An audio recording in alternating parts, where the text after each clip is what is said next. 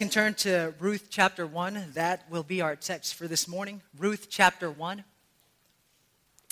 And um, before I get started, you, um, you know, if, if you're like me, coming to Sunday service, by the time you get here, it can, you're overwhelmed sometimes already with just uh, the busyness of getting ready. And um, many times I come to church and to Sunday service in my heart not be attentive and uh, at the ready to hear the word of God because my mind is a million or gajillion, miles away from the Lord. And so before we get started, I, I want to give you guys a few seconds here to, to have your hearts um, settled and focused in on the Lord. And um, because Sunday service, God speaks to his people. And it's not just a man speaking on the pulpit, but God intimately involved with the people that he affectionately loves. And so, um, have our hearts, you know, just, just a few seconds to, to pray to the Lord and, and ask Him to ready your hearts to receive what He has to say to His people.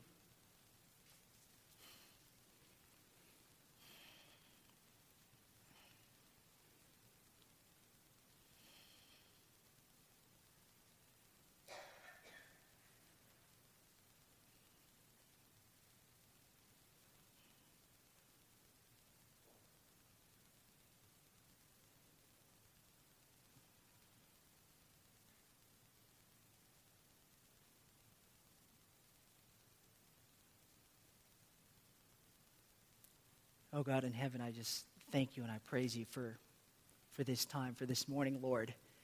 I thank you, Father, that, um, that you've called me to this glorious and, and awesome ministry to, to share your word, to preach and proclaim your word, Father. Oh God, I pray that you would move mightily by your Spirit through your unworthy servant, dear God, to proclaim the truth of God, Lord. Father, Allow the hearts of your people this morning to give special attention to your word, Lord. And God, just any distractions, Father, I pray that you would just remove any obstacles right now that are in the way of your people from receiving the truth of God, from hearing Christ and savoring Christ, Lord. Father, I pray that you would bless the preaching of your word this morning and that your people would know that their God is not far or distant, but their God is very near them and dwelling within them as your word is preached, Father. God, move mightily, Lord. And we just thank you for being ever so gracious to us, Lord, that you pulled us into yourself, Lord, that you took us from darkness and brought us into your marvelous light, Lord. How gracious and how good you are, Lord. And Father, we just praise your name. We praise your name, O oh God, for being ever so infinitely good to an undeserving people, Lord. God, we pray all these things in Jesus Christ's name. Amen.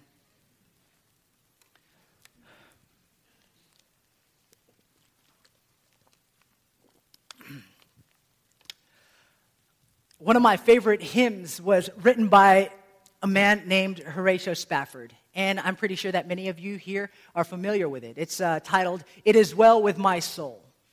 And how how can't that be a favorite hymn of mine? It's so word saturated, Christ centered, and God glorifying.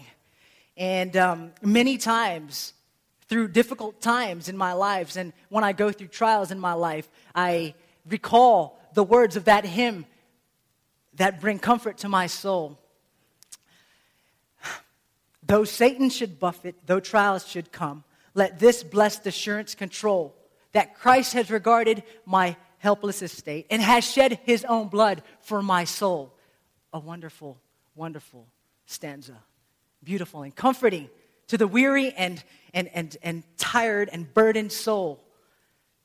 And what about moments in my life when I get so overwhelmed with my own sin and the guilt is just weighing down on me because I, I, I've, I've come to realize that I'm, I'm such a wretch and, and God is dealing with my heart. And, and sometimes I'm so filled with guilt that I, I and my own sin that I, I feel like I can't come near to God because I've, I've fallen so short over and over. I turn again to Horatio's words where he says, My sins, oh, the bliss of this glorious thought, my sins, not in part but the whole, is nailed to the cross. And I bear it no more. Praise the Lord, praise the Lord, oh my soul. If that's not on your top 10 of music list, it better be. It's, it's beautiful. But as wonderful a piece of music it is, one thing that people don't know is the backdrop or the background behind what caused or inspired uh, Horatio to pen these words down. It didn't come without a trail of suffering that he had to go through, and two in particular. The first one was in October of 1871, where there was a fire in Chicago. And Horatio was a wealthy businessman. And because of this fire, he lost it all. He was financially ruined. And after this, this ordeal, after this trial, after this suffering, two ships would be traveling in the Atlantic. One carrying a wife and her two daughters. And by the grace of God, the, the wife, the, the, the, the mother, had her life spared, but her two daughters would lose their lives. Tragically, these two daughters were the daughters of Horatio Spafford. And not too long after this accident, to about a couple weeks, Horatio would be on a ship traveling in the Atlantic, and the ship, the captain would stop the ship at the very spot that his daughters lost their lives. And it was at that very moment that the Holy Spirit inspired Horatio to pen down the words to this piece of music. Suffering, suffering and trials. Who is exempt from it? Nobody. Both believer and non believer alike must tread through suffering. We live in a world that's fallen. You're going to sin against people. I'm going to sin against people. People are going to sin against us. We're going to hurt each other because we live in a fallen world. This sin filled world, it's, it's bound to happen. And for the believer, it's even promised. Christ himself says, In the world you will have tribulation. And if you haven't already been through suffering, um, take heart. Uh, it's coming. It's coming. And I don't say that to scare you, but in view of or in light of this uh, message this morning, I pray that God would just encourage you and lift you up and prepare you to endure and suffer well as you travel through this world filled with so much trial. How many of you here are suffering already? If you're like me, sometimes I come to Sunday service and I've got a smile on my face, but hidden behind the smile are the trials and the difficulties that I've gone through just this past week. Is anybody like that here this morning? Smiling when, when a brother or sister asks you, How are you this morning? And you say, I'm doing good. But in all actuality, you know that the struggles and the trials of living in, in, in, with a family or, or, or the, the ordeal that comes from work whatever it is, you know that there's something hidden behind the smile and, and you are going through some sort of trial and suffering. I don't doubt that this morning. And if that is you this morning, I just pray and hope that the Word of God would bear upon your souls this morning. In chapter 1 of Ruth, we're given a similar example of the same suffering that Horatio Spafford went through the suffering of losing loved ones, the trials of losing loved ones. Let's turn to Ruth chapter 1. And I don't think it's too long that we can't read it. I'm just going to read Ruth chapter 1 this morning. In the days when the judges ruled, there was a famine in the land, and a man of Bethlehem in Judah went to sojourn in the country of Moab, he and his wife and his two sons. The name of the man was Elimelech, and the name of his wife Naomi, and the names of his two sons were Mahlon and Chilion. They were Ephrathites from Bethlehem in Judah. They went into the country of Moab and remained there. But Elimelech, the husband of Naomi, died, and she was left with her two sons. These took Moabite wives. The name of the one was Orpah, and the name of the other Ruth. They lived there about 10 years, and both Mahlon and Chilion died, so that the woman was left without her two sons and her husband. Then she arose with her daughters in law to return from the country of Moab for she had heard in the fields of Moab that the Lord had visited his people and given them food. So she set out from that place, from the place where she was with her two daughters in law, and they went on the way to return to the land of Judah. But Naomi said to her two daughters in law, Go return each of you to her mother's house. May the Lord deal kindly with you as you have dealt with, with the dead and with me. The, the Lord grant that you may find rest, each of you in the house of her husband. Then she kissed them, and they lifted up their voices and wept. And they said to her, No, we will return with you to your people. But Naomi said, Turn back, my daughters. Why will you go with me? Have I yet sons in my womb that they may become your husbands? Turn back, my daughters. Go your way, for I am too old to have a husband. If I should say, I have hope, even if I should have a husband this night and should bear sons, would you therefore wait till they were grown? Would you therefore refrain from marrying? No, my daughters, for it is exceedingly bitter to me for your sake that the hand of the Lord has gone out against me. Then they lifted up their voices and wept again. And Orpah kissed her mother in law, but Ruth clung to her. And she said, See, your sister in law has gone back to her people and to her gods. Return after your sister in law. But Ruth said, Do not urge me to leave you or return from following you. For where you go, I will go, and where you lodge, I will lodge. Your people shall be my people, and your God, my God. Where you die, I will die, and where you, and there will I be buried. May the Lord do so to me, and more also, if anything but death parts me from you. And when Naomi saw that she was determined to go with her, she said no more. So the two of them went on until they came to Bethlehem. And when they came to Bethlehem, the whole town was stirred because of them. And the woman said, Is this Naomi? She said to them, Do not call me Naomi, call me Mara, for the Almighty has dealt very bitterly with me. I went away full, and the Lord has brought me back empty. Why call me Naomi when the Lord has testified against me, and the Almighty has brought calamity upon me? So Naomi returned, and Ruth, the Moabite, her daughter in law, with her, who returned to the country, from the country of Moab. And they came to Bethlehem at the beginning of the barley harvest. The author of Ruth tells us that the setting in which this uh, story takes place in was in the days when the judges ruled. And if you're familiar with the book of Judges, it wasn't necessarily the glory days of Israel. And I'm pretty sure that if they could have it their way, they would have it erased from the history books and uh, erased from our memories completely. It was a time when God's people did what was evil in the sight of the Lord and, it, and when they went after other gods. The author of Ruth also tells us that um, during this time there was a famine in the land. And as stated in Deuteronomy chapter 28, verses 15 and 18, a famine was a result of uh, God cursing his people for disobedience. So if we put two and two together, God's people doing what was evil in the sight of the Lord and going after other gods, we can rightly say that the famine was a result of God cursing his people because of their disobedience. Now, in response to the famine that occurs in the promised land, we're told of a family led by the man named Elimelech and um, who decides to uproot his family from the promised land. Without any warrant to leave the promised land, they, they doubt God. They, they, they uproot from the promised land and go into the country of Moab. Elimelech, along with his wife Naomi and his two sons, Mahlon and Chilion.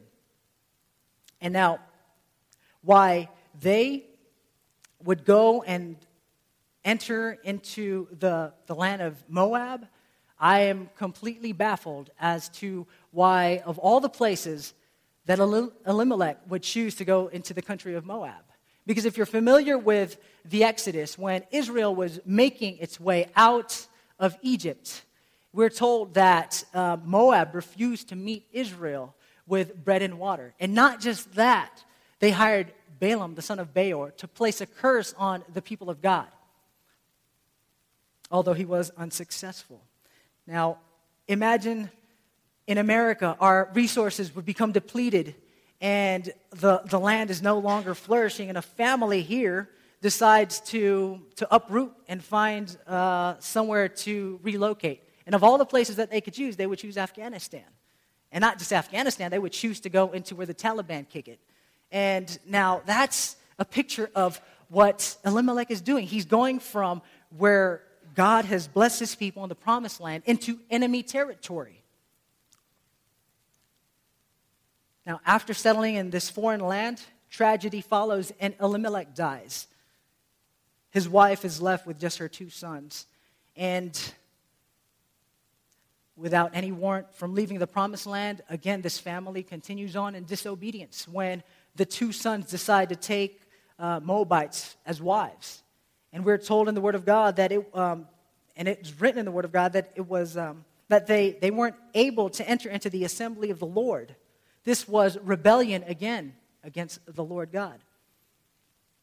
The name of the wives in which they took was Orpah and the other Ruth. They were in the land for another 10 years, and tragedy again happens. And Naomi doesn't lose just one son, but both her sons. Left in a foreign land, suffering the loss of her two sons and her husband, what is Naomi to do? In ancient times, they lived in, especially in this time, they lived in a patriarchal society. Without the male in the household, it was very difficult for them to live because it was the male, the, the family's sustenance, their life was dependent upon the male in bringing the bread home. They were the lifeblood of the family. And so Naomi and her two daughters are left with just them and without any male to care for them. And so it's very difficult, the, the, the, the position that they're in right now. And um, it, it, all a result of disobedience and, and um, but before we go on to judge um, Naomi and her family for the disobedience that they, um, that they did and, and committed, I think uh, if, if, you're anything like me, I read the Bible and I, and I read of God's people always disobeying. And, and I have this tendency to, to judge people and, and, and say, man, I can't believe he did that. I can't believe Peter denied the Lord three times. He was with you, the, the, you were with Jesus Christ the whole time in his ministry, and you deny him three times? You're a fool, Peter. I wouldn't have done that. Or what about David when he committed adultery and uh, when he conspired and he murdered Uriah? Man, I, I, I can't believe you committed adultery, David. I wouldn't have done that.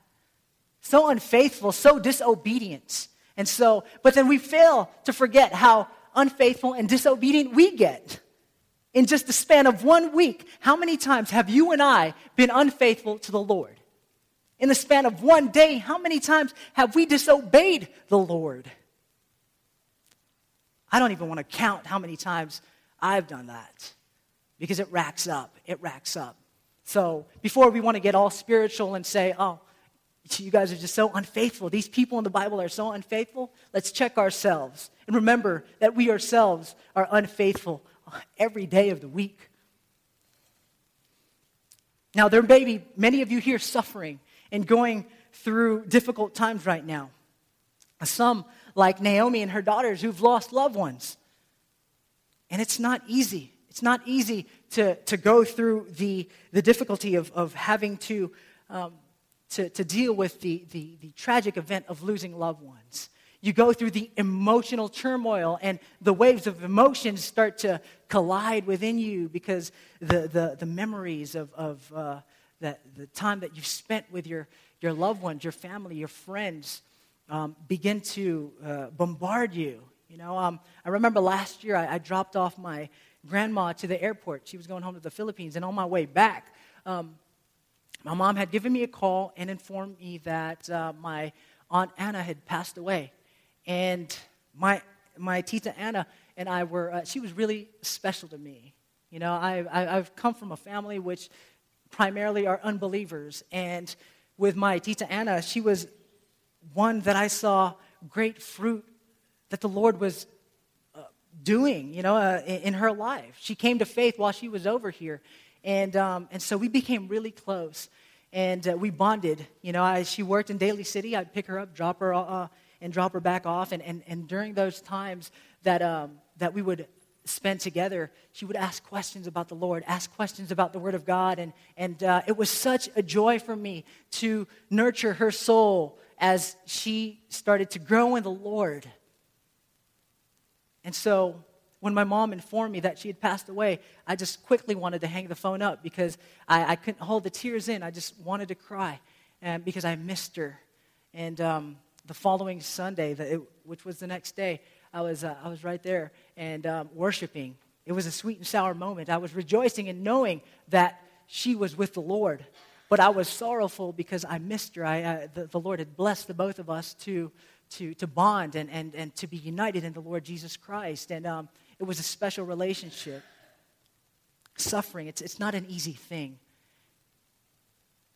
But how are you and I going to respond to the trials and the sufferings that you and I have to deal with in this life?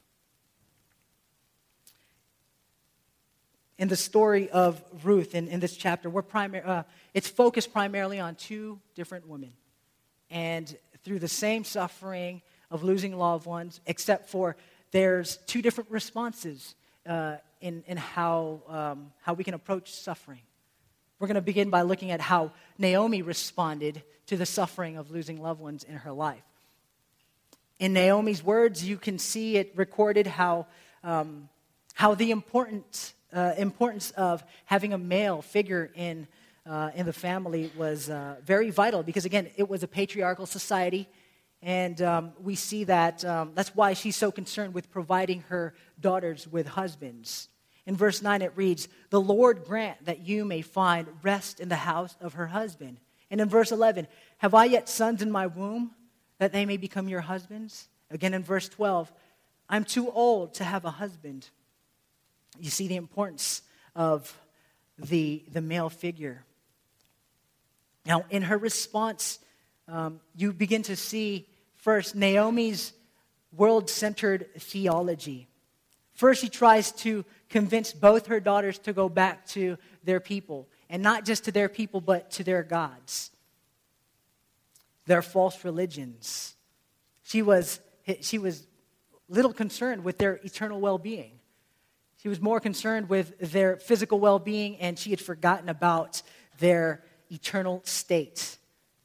In verse 8, Naomi urges them to return to their mother's house, thinking that they would have a better chance at survival by going back to their people and going back to their deity. And in verse 15, it says that Orpah had returned and gone back to her people and to her gods. Now, had Naomi forgotten that her God is the only way to salvation? Did Naomi forget what God promised her father Abraham to bless the nations through his seed? Her doubt in God is seen through her turning them away. Second, we see her doubt in God continue by, tr- by looking to herself. She begins to look to herself and, and she, she finds um, insecurity because she sees herself as insufficient. And, um, and so, therefore, she, she begins to doubt in God. And um, notice how she, um, where the root of her despair lies. In um, verse 11, she asks, Will you go with me? Have I yet sons in my womb that they may become your husbands? And in verse 12, she tells them to go their way and says, I am too old to have a husband. And if I should have hope, even if I should have a husband this night and should bear sons, if you would just simply look at the pronouns within the text, you can see the root of her despair lies from looking to herself rather than looking to God for hope and security. That's what I call her me centered theology. In her doubt of God, I'm reminded of Sarah, who doubted and laughed at God when God said that she would have a child at such an old age. How foolish, how foolish of us to doubt God. De- Deckard and I were in the office this morning before prayer, and we were discussing how, how we serve an awesome God. And that the God that we serve breathes stars into life. And when you look up at the stars and the sun, it's burning gas, and it is God that is saying, burn, burn, burn, and it burns. The universe is in existence, and He upholds the universe by the word of His power. You and I, when we're sleeping, our hearts are beating. It's God allowing our hearts to beat. And yet we doubt God, even in the simple things in our lives. When we go through some sort of tr- uh, trouble or trial, we begin to forget and doubt God because we look to ourselves for sufficiency and we can't find any sufficiency. All I see is flaws in myself, and that's why I begin to. Uh, uh, uh to, to get depressed or sad and, and, and, and overwhelmed because rather than looking to God, I'm looking to myself for my sufficiency and my ability to get through life.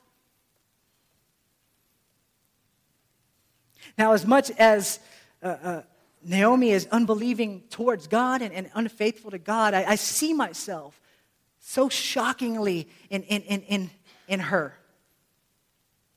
When we're confronted uh, with, with, with trials and turmoils, like the first thing that we begin to do is, um, is we begin to try to get a game plan on, on how, how to work things or piece back the, the, the, the puzzle and, and everything's collapsing. And so I begin to, if you're anything like me, I, a lot of times I forget to consult God before anything. I come up with my own game plan. You and I both know uh, uh, how tough relationships are. When, be, when the pieces start to fall, um, I, I, I, remember a relationship that I was in. It was beginning to fall apart, and I was thinking, okay, I'm going to do this, I'm going to say this, and it's all going to work out. Prior to first consulting with God and saying, Lord, I need your help. I'm, I'm going through all this turmoil right now. I'm going through this crisis right now. But prior to that, I, I, I look to myself and, and, and I, I look to my, uh, my, my, my finite sufficiency. And, and my world just begins to collapse. Because rather than first turning to God, I turn to myself. Is anybody like that this morning? Are you like that? Do you turn to yourself before you turn to God? Oh, that God would give us faith to trust in Him, to look to Him first. How true are the words of the hymn writer where he says, prone to wander. Lord, I feel it, prone to leave the God I love. These hymn writers, how beautiful they are because they know something about the Christian experience. They know the difficulties of the Christian life. And I can relate so much with the hymn writers. Third, we see Naomi's distorted view of God. In verse 13, she says that the hand of, God, of the Lord has gone out against me. Now, in view of God's providence and how He's ordering and orchestrating everything in our lives, she is she's true. Uh, she's correct in her assessment that it is God that orders everything in our lives. Yes, including the affliction, including the trials in our lives. God is providentially ordering everything around.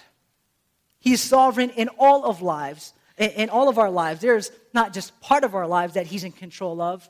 He's in control of every aspect of our lives. And so in view of God's sovereignty and his providence, she is correct.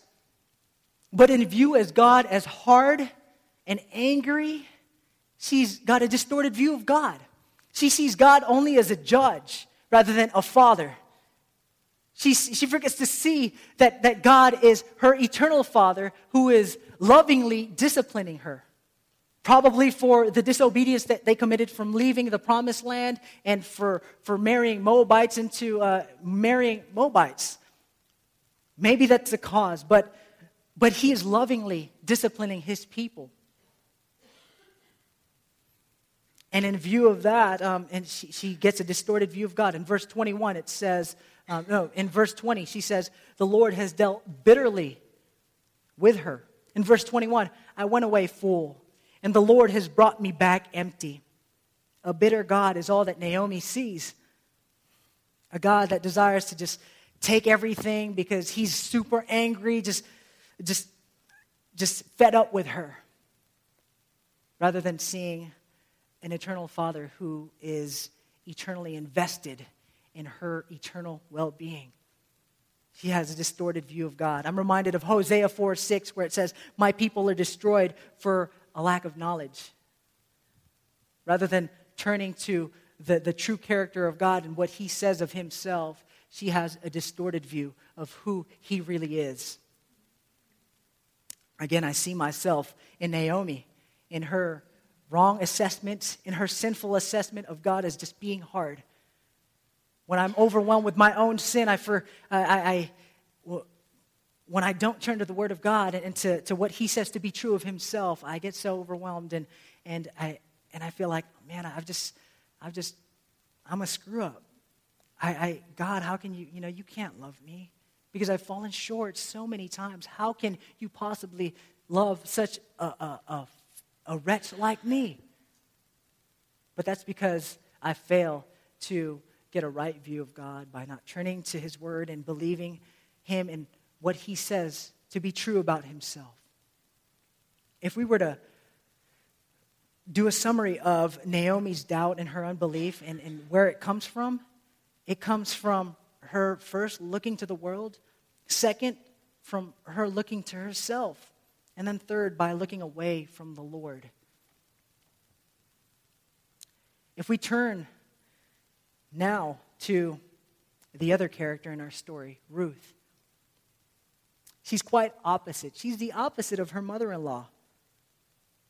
We have in Ruth just a shining example of a woman who sold out for the Lord, whose faith cannot be turned. And she's just, I'm, I'm amazed. And, and how ironic that in this story, faith would be found in the least likeliest of places and in the least likeliest of persons. It's found in Ruth, the foreign woman, the Moabite woman, I'm reminded of Isaiah 65 1, where it says, I permitted myself, the Lord says, to be sought by those who did not see, ask for me. I permitted, permitted myself to be found by those who did not seek me. I said, Here am I, here am I, to a nation which did not call my name. How many of you here can say, Amen, Amen? Yes, I, I, that's so true. Whether you were born in the church or outside, no one comes out of the womb saying, I love you, God. We all come out of the womb depraved and God hating. And not that we're as sinful as we can get, but we come out of the womb with a depraved uh, spirit, fallen, not wanting, not loving God, but wanting to make a God out of ourselves and the things around us.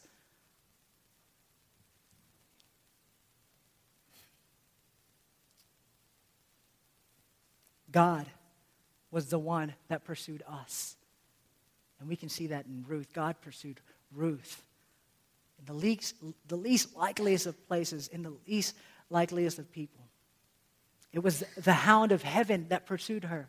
Because of his relentless love and his relentless grace, he pursued his people. Oh my, how I can say amen, amen to that when I just reflect back on my own life prior to me coming to faith. I wanted absolutely nothing to do with the Lord. I wanted to do my own thing, live my life on my own terms. And yet God graciously called me to Himself. And that's why I'm here preaching to you guys about that God. About the God that is infinitely invested in your well being, even in the midst of suffering. Look at the faith of Ruth. After numerous times and attempts to try and get rid of her, Ruth is resolved to stay with Naomi. And the writer says that she clung to her. Now, the word the author uses here is quite telling because it's the same word that, um, that's used uh, when it speaks of how God's people, how Israel was to relate to God. The people of God were to hold fast or cling to him. Loving the Lord your God, walking in all his ways, and holding fast, cling, same word, to him. Deuteronomy 11:22 and again in 13:4 Deuteronomy you shall serve him and hold fast or cling to him again the same word it's, it's so ironic that we would find faith here in God in Ruth rather than Naomi who should have been the one to have faith in her God But on the contrary, Naomi shows unbelief and displays unbelief. It just, again, goes to show that God is no respecter of persons. He shall have mercy on whom he will.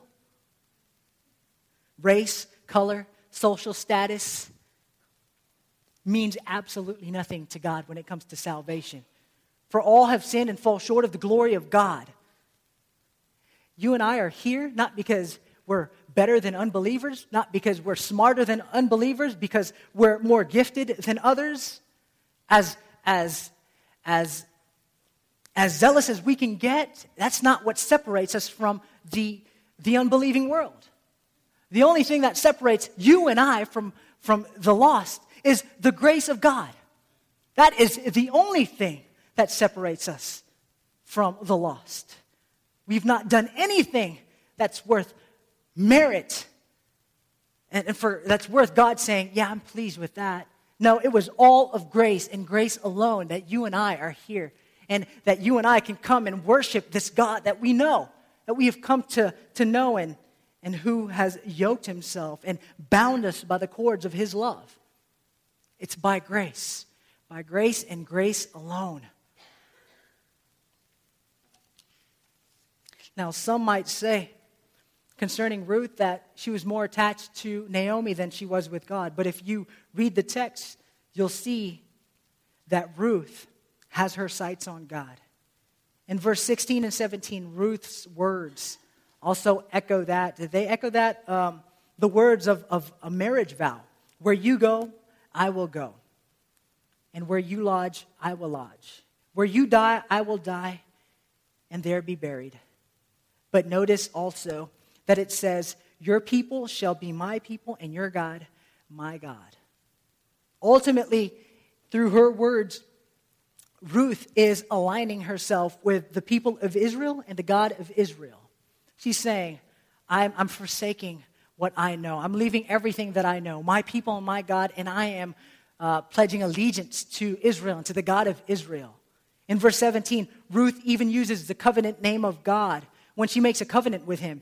She says, May Yahweh do so to me and more also, if anything but death separates me from you. How unsuspecting at the end of this chapter uh, the, the, turn of events uh, play out. When the two women return to the promised land, at the beginning of the story, God's chosen people and the family of Elimelech decide to disobey God and uproot from God's promised land and go into enemy territory and, um, and disobey. But in Ruth, you find a faithful servant, one devoted to God, who leaves her home and everything that she's ever known to travel into a foreign country, but nonetheless trusts in God. She doesn't know what lies ahead of her. There's darkness that lies ahead of her, but she nonetheless continues to trust in God.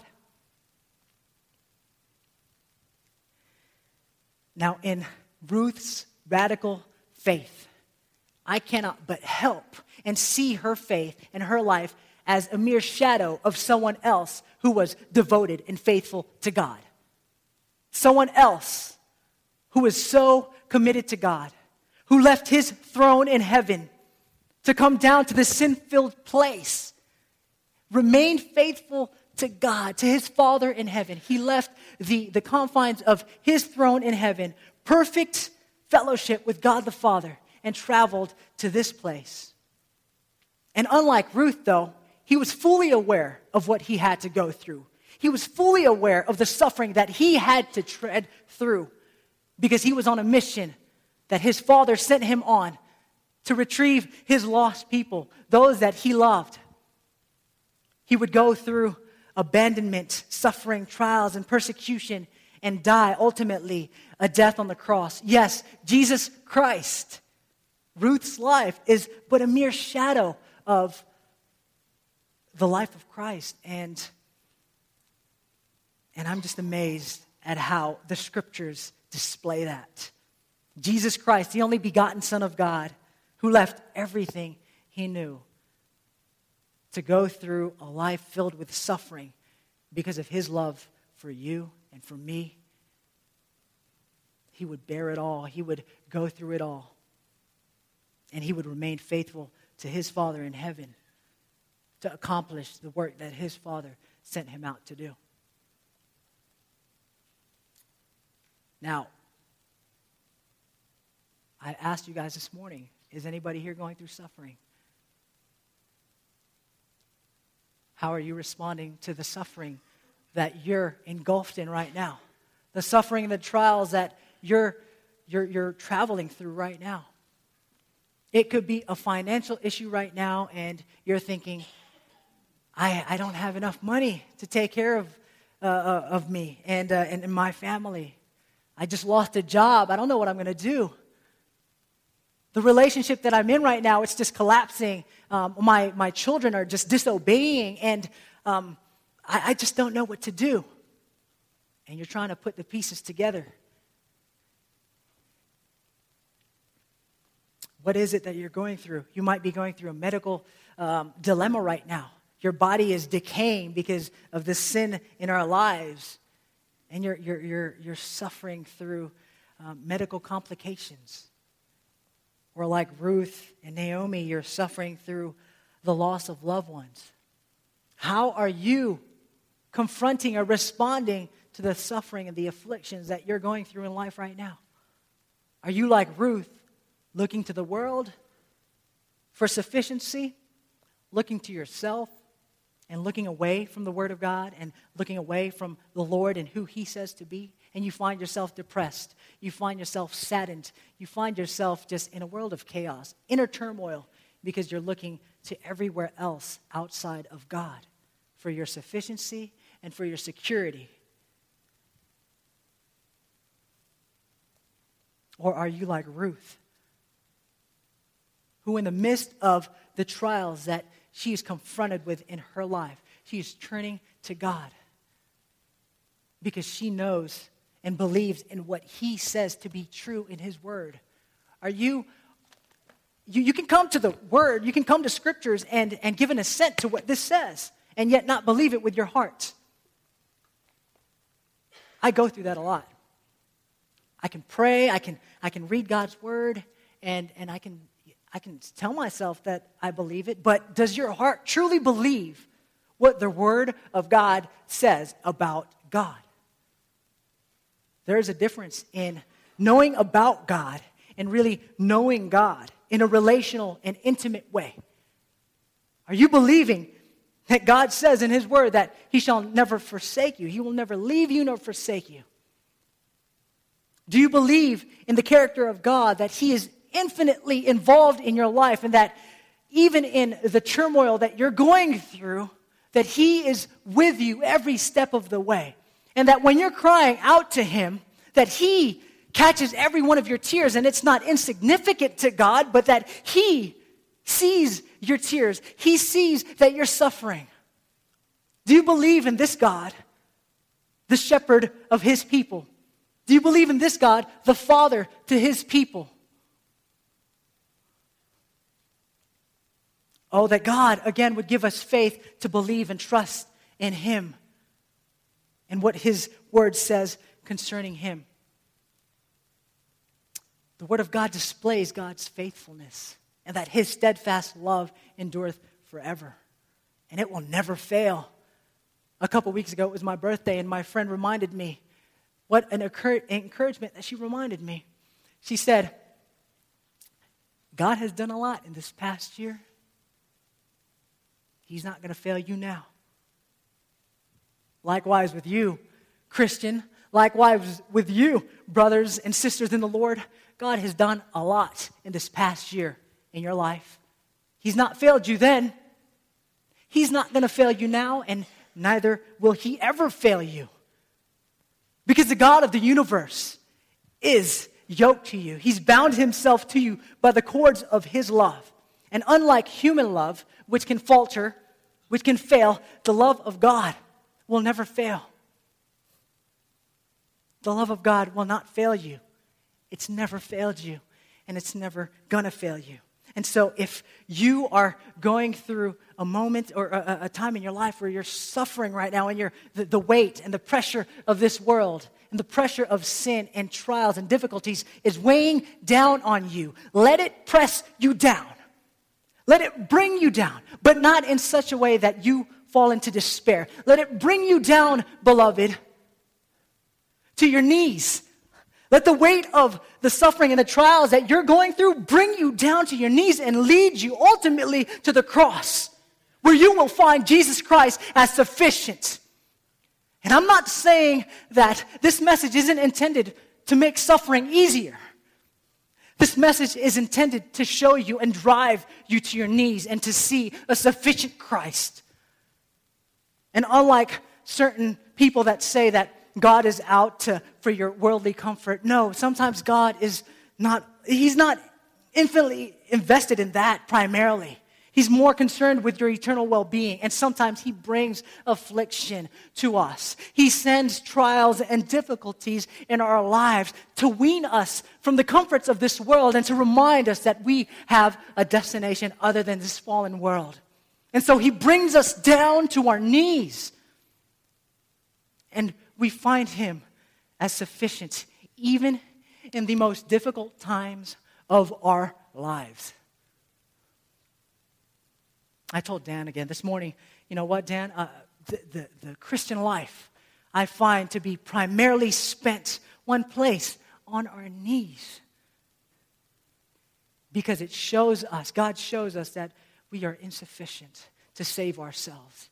We are insufficient to, to, to, to do anything in our lives. And, and when we, we begin to think so, things begin to falter, things to begin to, to, to go in disarray. And therefore, God brings us to our knees. God's, God brings you to your knees, and God brings me to my knees. And He leads me, and He's driving us to the cross, and He's driving us to the sufficiency of Jesus Christ. So if you're going through suffering in your life, in your life right now, brothers, let that suffering drive you to your knees and lead you ultimately to the Lord Jesus Christ, who is sufficient who is sufficient for all of your needs, even in the moments of suffering, trials, and difficulties. Christ is sufficient. Amen. Amen. Father, I, I thank you for this morning, Lord. Oh God, I pray for my brothers and sisters here that the message that you've spoken would, that you would cause it to bear upon their hearts. And Lord, that you would meet them in their suffering, in their trials, and the difficulty in their lives, God. And that you would lead them to the sufficient Christ, to the loving Father, and to the shepherd of our souls, oh God. Father, how we need you, how we need you every second of our lives. Remind us of that, Lord. When we begin to turn to the world, turn to ourselves and away from you, God. Father, be gracious and merciful. We praise you and we sing unto you this morning. God, go with us, Lord, and, and just remind us that you are ever with us. Thank you. We pray these things in Christ's name. Amen.